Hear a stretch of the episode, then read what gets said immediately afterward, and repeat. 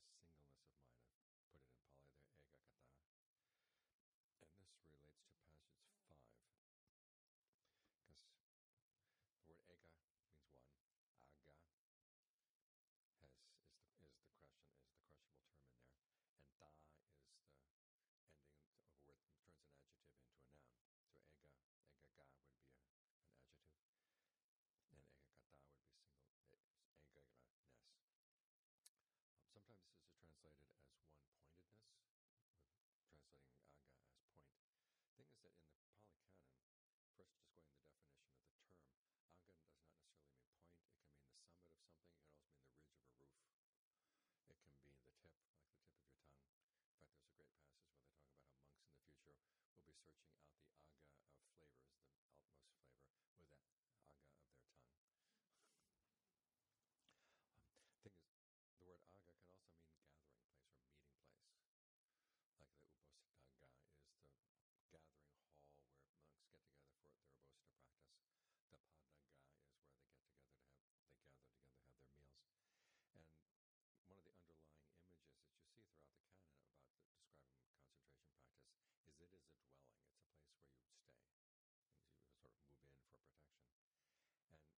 that that's that's the meaning of agga that's used here. So you have the mind is gathered into one. This is confirmed by sort of everyday usage of the term. If you look at passage five, the Buddha is talking about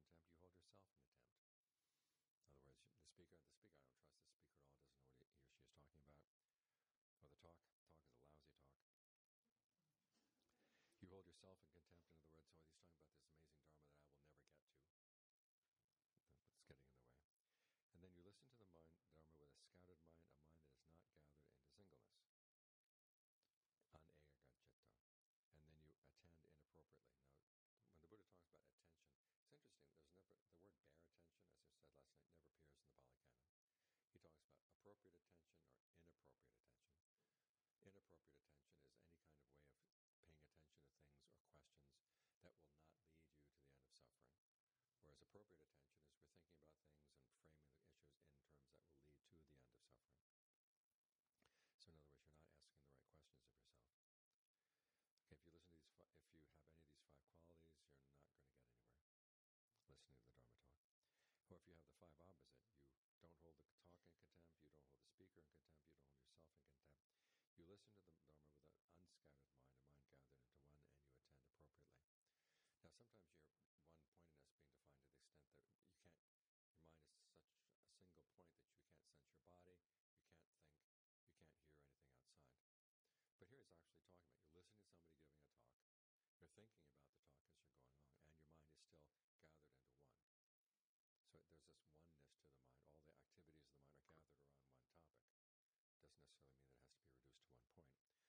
particularly when you get when you start seeing the, the Buddha's images for the mind in the state of jhana. He keeps talking about this full body awareness.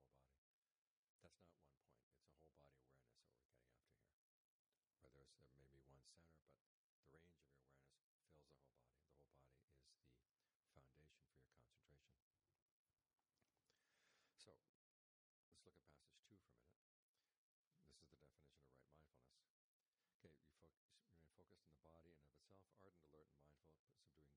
stress with reference to the world.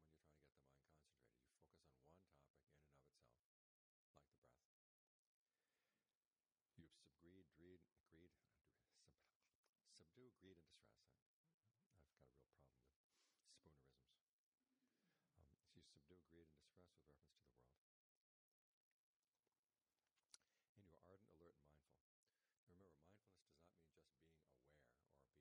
receptive or being non-judgmental. It means remembering something.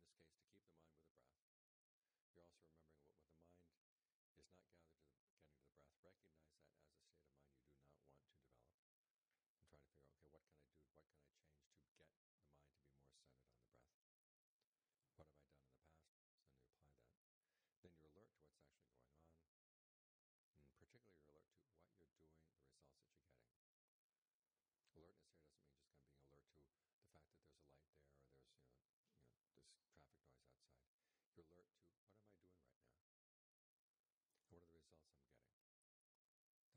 focus is in the present moment. And then finally, you're ardent. If you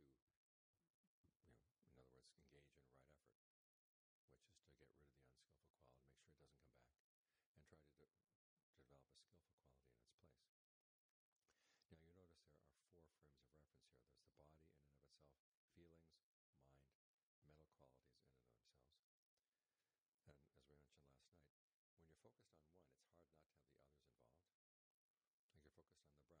going to be a feeling, either of ease or disease, that's associated with the breath. You're also going to be noticing what is my mind state right now? Is it centered on the breath or is it beginning to wander around? And when you get into mind of concentration, these are the three things you have to bring together body, feeling. You're trying to create a feeling of ease and filling the body, and your awareness stays with the body, fills the body. So you're trying to get all three of those together. And then the list of mental qualities is basically the Buddha's list of things to remind yourself if things are not going well, what can you bring to bear on the concentration so you can make it better? When it is going well, what can you bring to bear to make sure that it stays? So all four frames of reference are involved.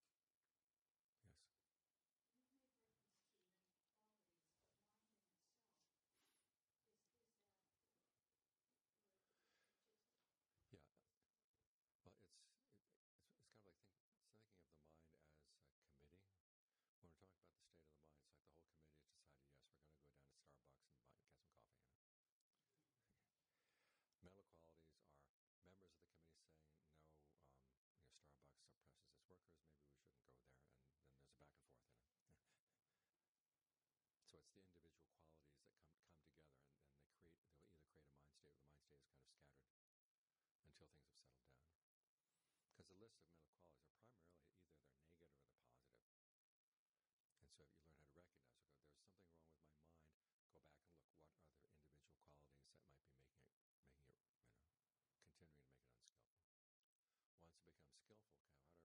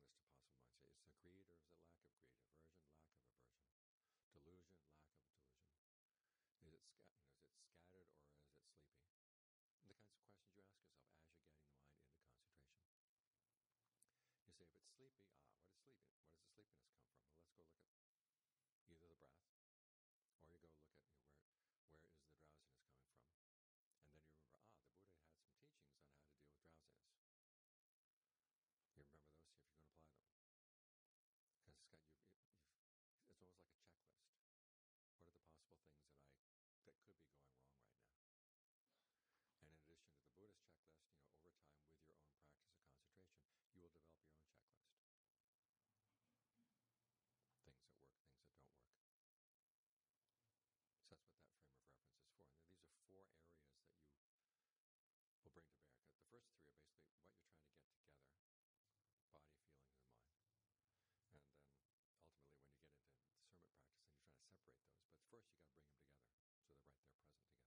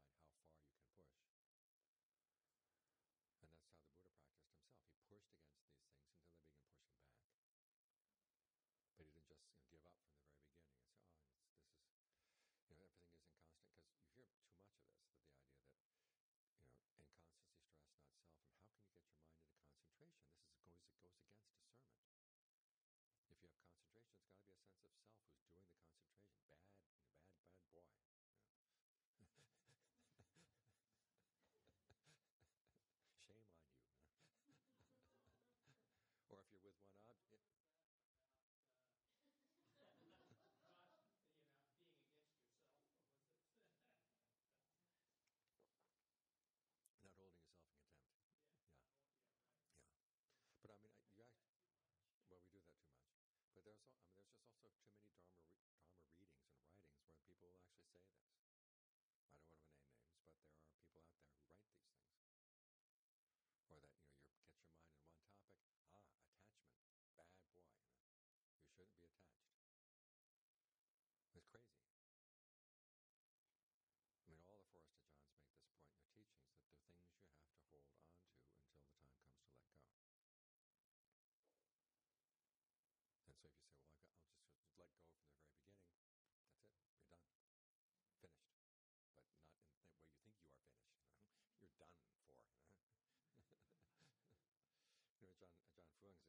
Jessica's piece.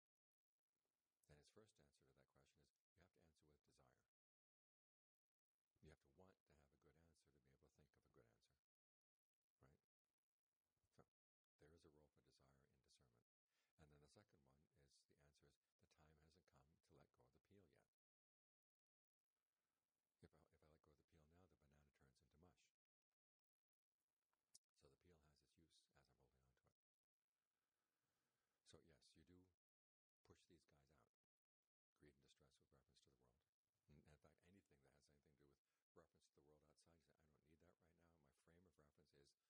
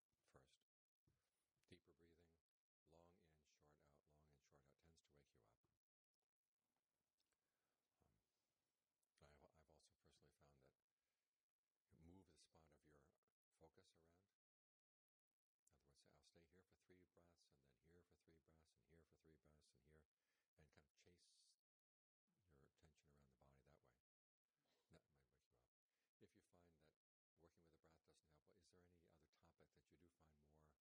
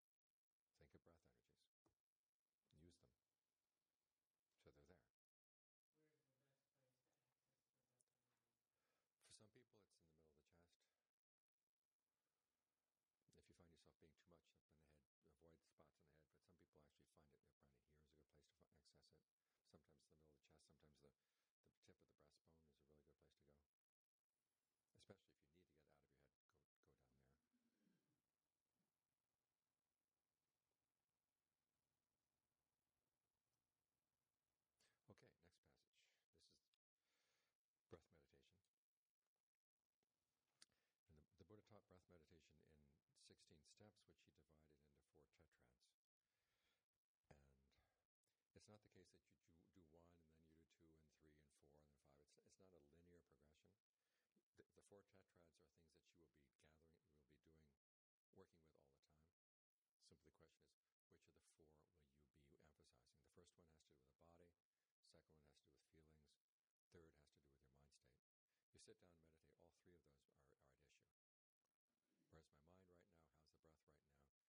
feeling of ease right away. You've got three right there. And then the fourth one has to do with okay, what do I have to let go if I'm going to get the mind to settle down more, more, more fully? And so here the Buddha is talking about the four tetrads in the context of those four frames of reference. So the first one is just notice when you're breathing in long, notice when you're breathing in short. And then Ajaan Lee would add notice when you're breathing in which which which feels better.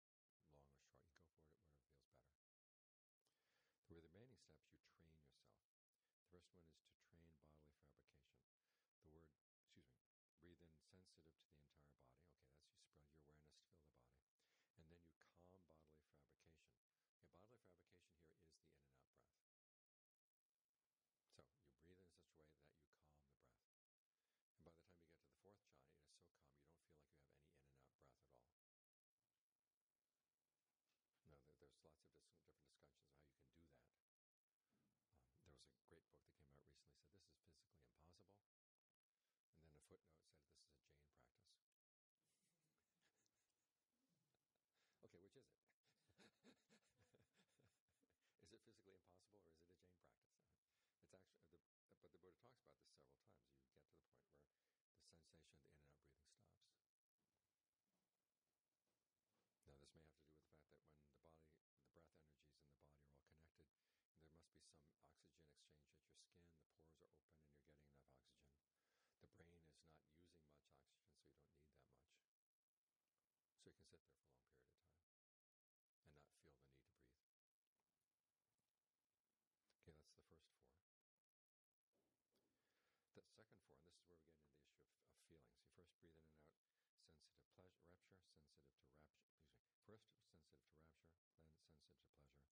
First, sensitive to rapture, then sensitive to pleasure. Breathe in and out sensitive to mental fabrication. Now, mental fabrication is feelings and perceptions. So you, you to notice, okay, how do these feelings have an effect on my mind? And how my perceptions of the breath,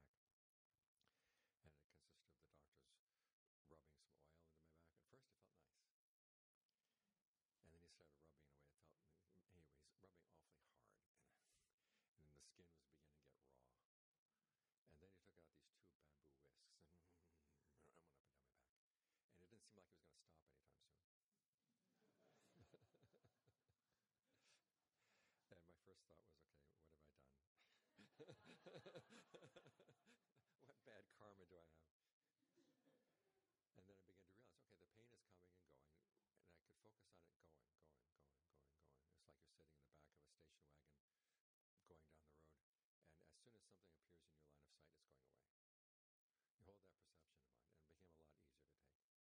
You hold that perception in mind, and it became a lot easier to take. So these are some of the ways you work with pain. Once, give yourself one, give yourself another foundation, and then two, ask yourself questions: How am I perceiving the pain? Because it's the perceptions that are creating the, the bridge between the physical pain bridges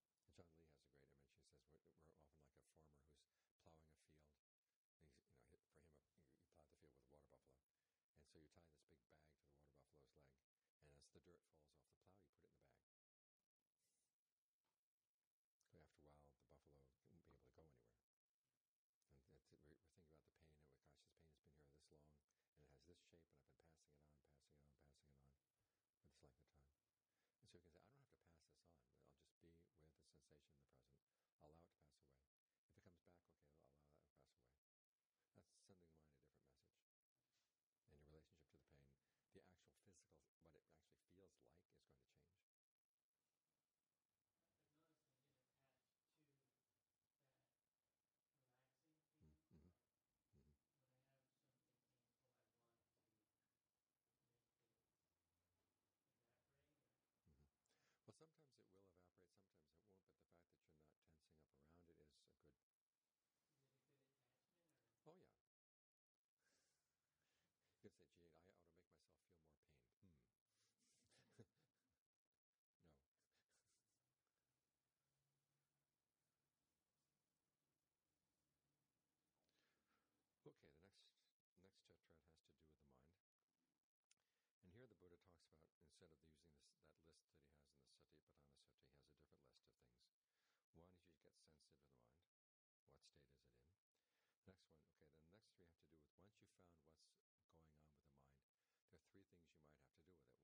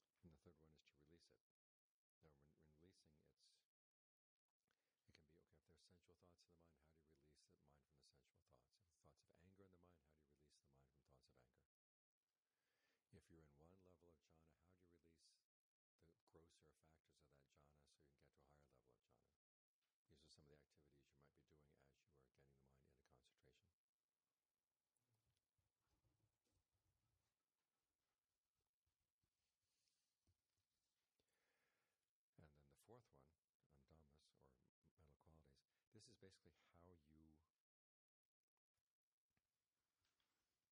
release the mind from something.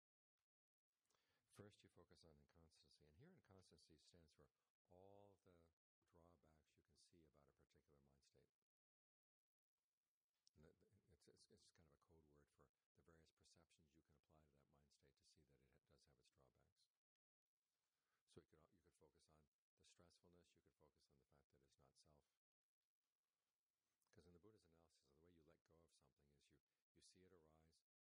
see it arise, it's not just arising, you also see what's causing it to arise. You know, what is it that sparks it to begin with? You, know, you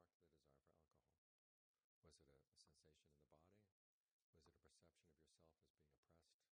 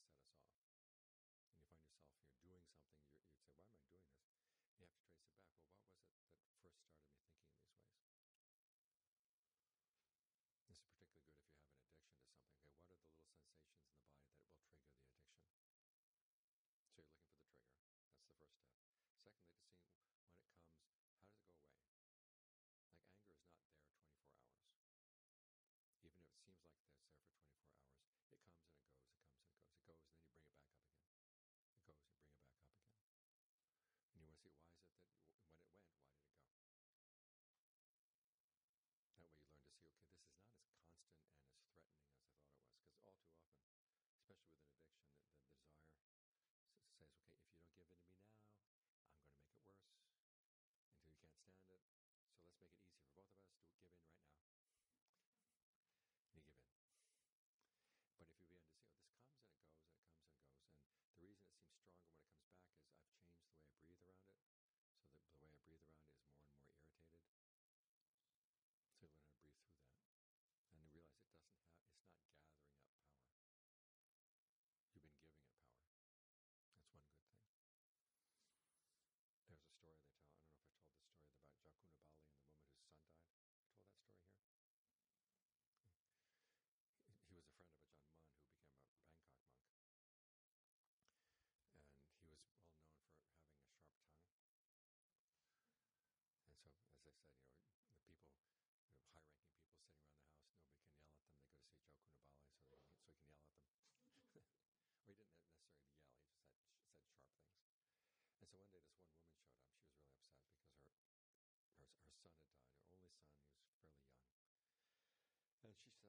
think of anything except my grief over my son. he looked at me and said, You're just saying that to impress the other people around you.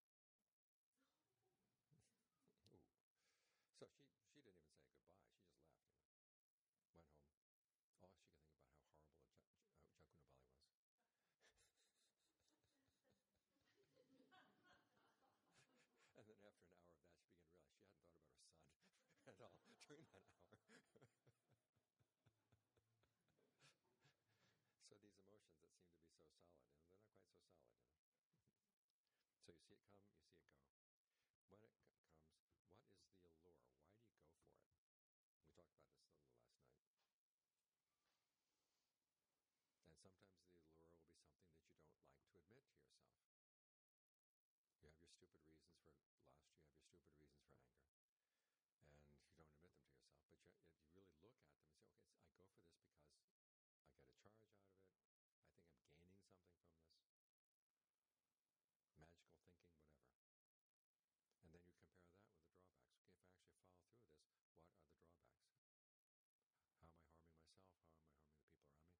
Two is something we tend to hide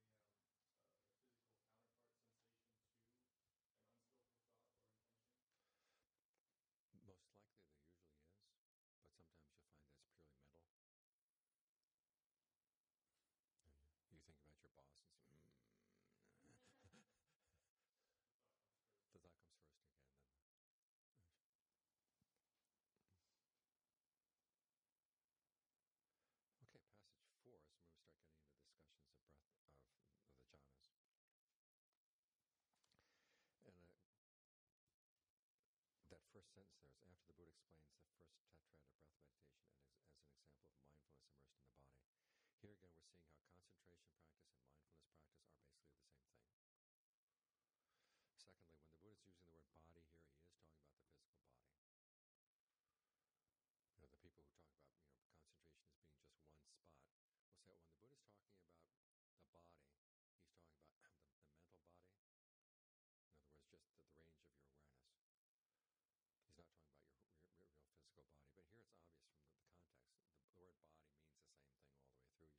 physical body, and you keep going with the physical body as you get the mind into the states of jhana. Okay, quite secluded from sensuality, secluded from unskillful dharmas. Sensuality here, as I said earlier, is your fascination with thinking and thoughts about sensual pleasures, your fantasies, the way you dress things up to yourself about this pleasure is going to be really great. I'm going to enjoy this. I'm going to enjoy that. Well, maybe let's go back and change this so it goes this way. And you can, you can think about these things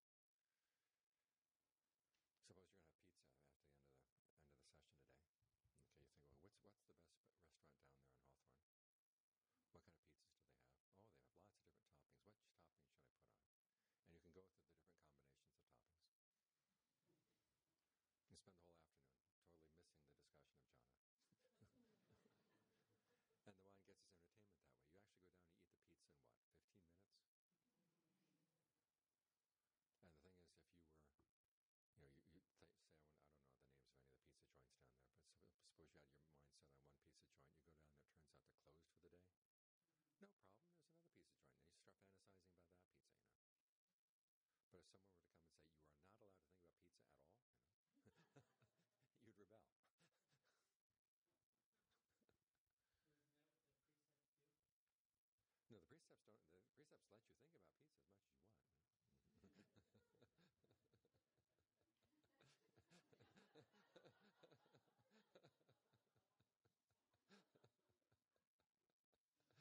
long as I get to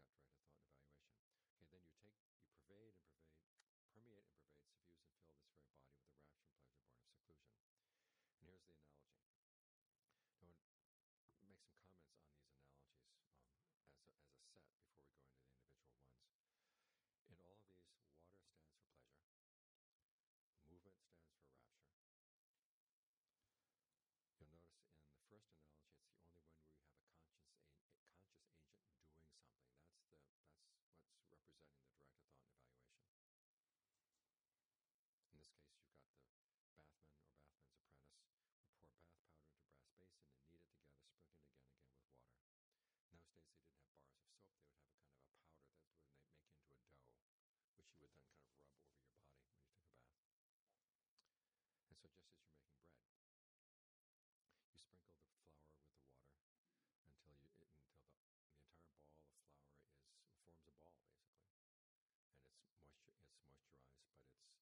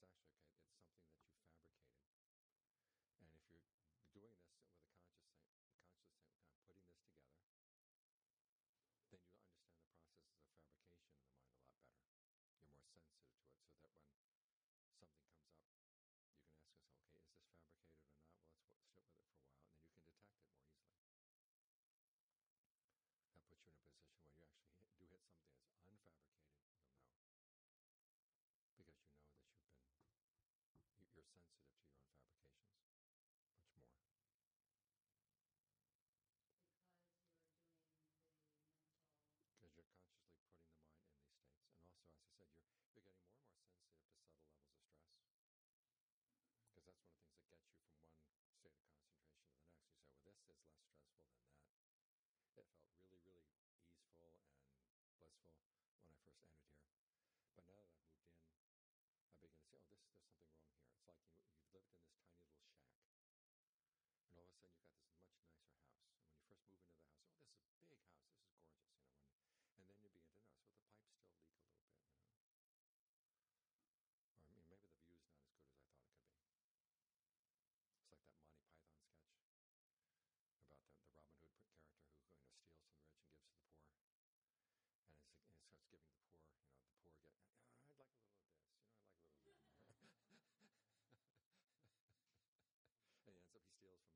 rest of the red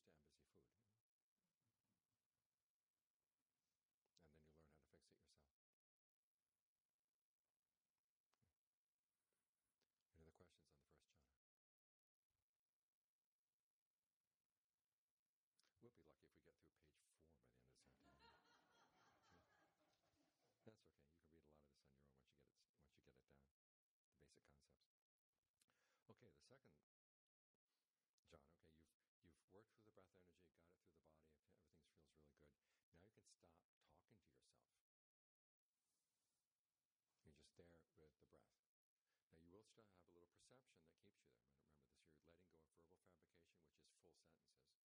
there. Remember this, you're letting go of verbal fabrication, which is full sentences, but you still have that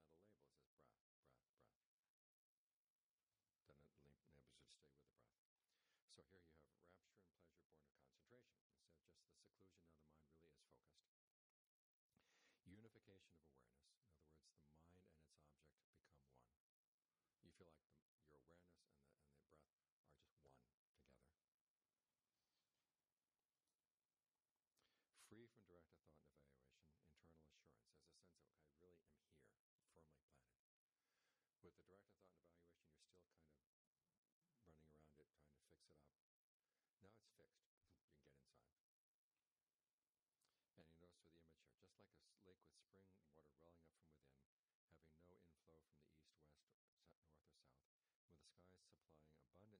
or south, with the skies supplying abundant showers time and again, so that the cool fount of water welling up from within the lake would permeate and pervade the views and fill it with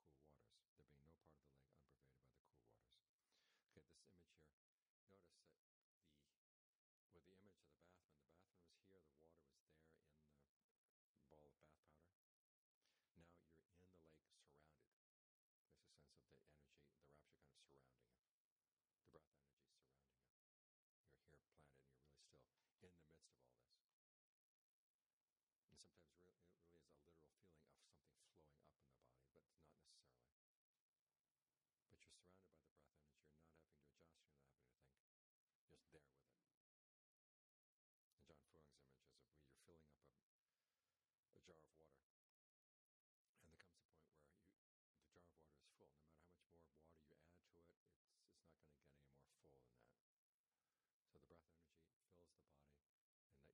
adjust things anymore. You don't have to see, well, what can I do more to fill more energy in? You don't have to do that anymore. So you can stop the thinking. And you're just there. And in the beginning, it feels a little bit,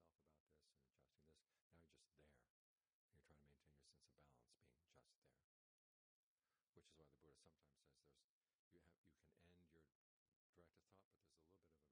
of an still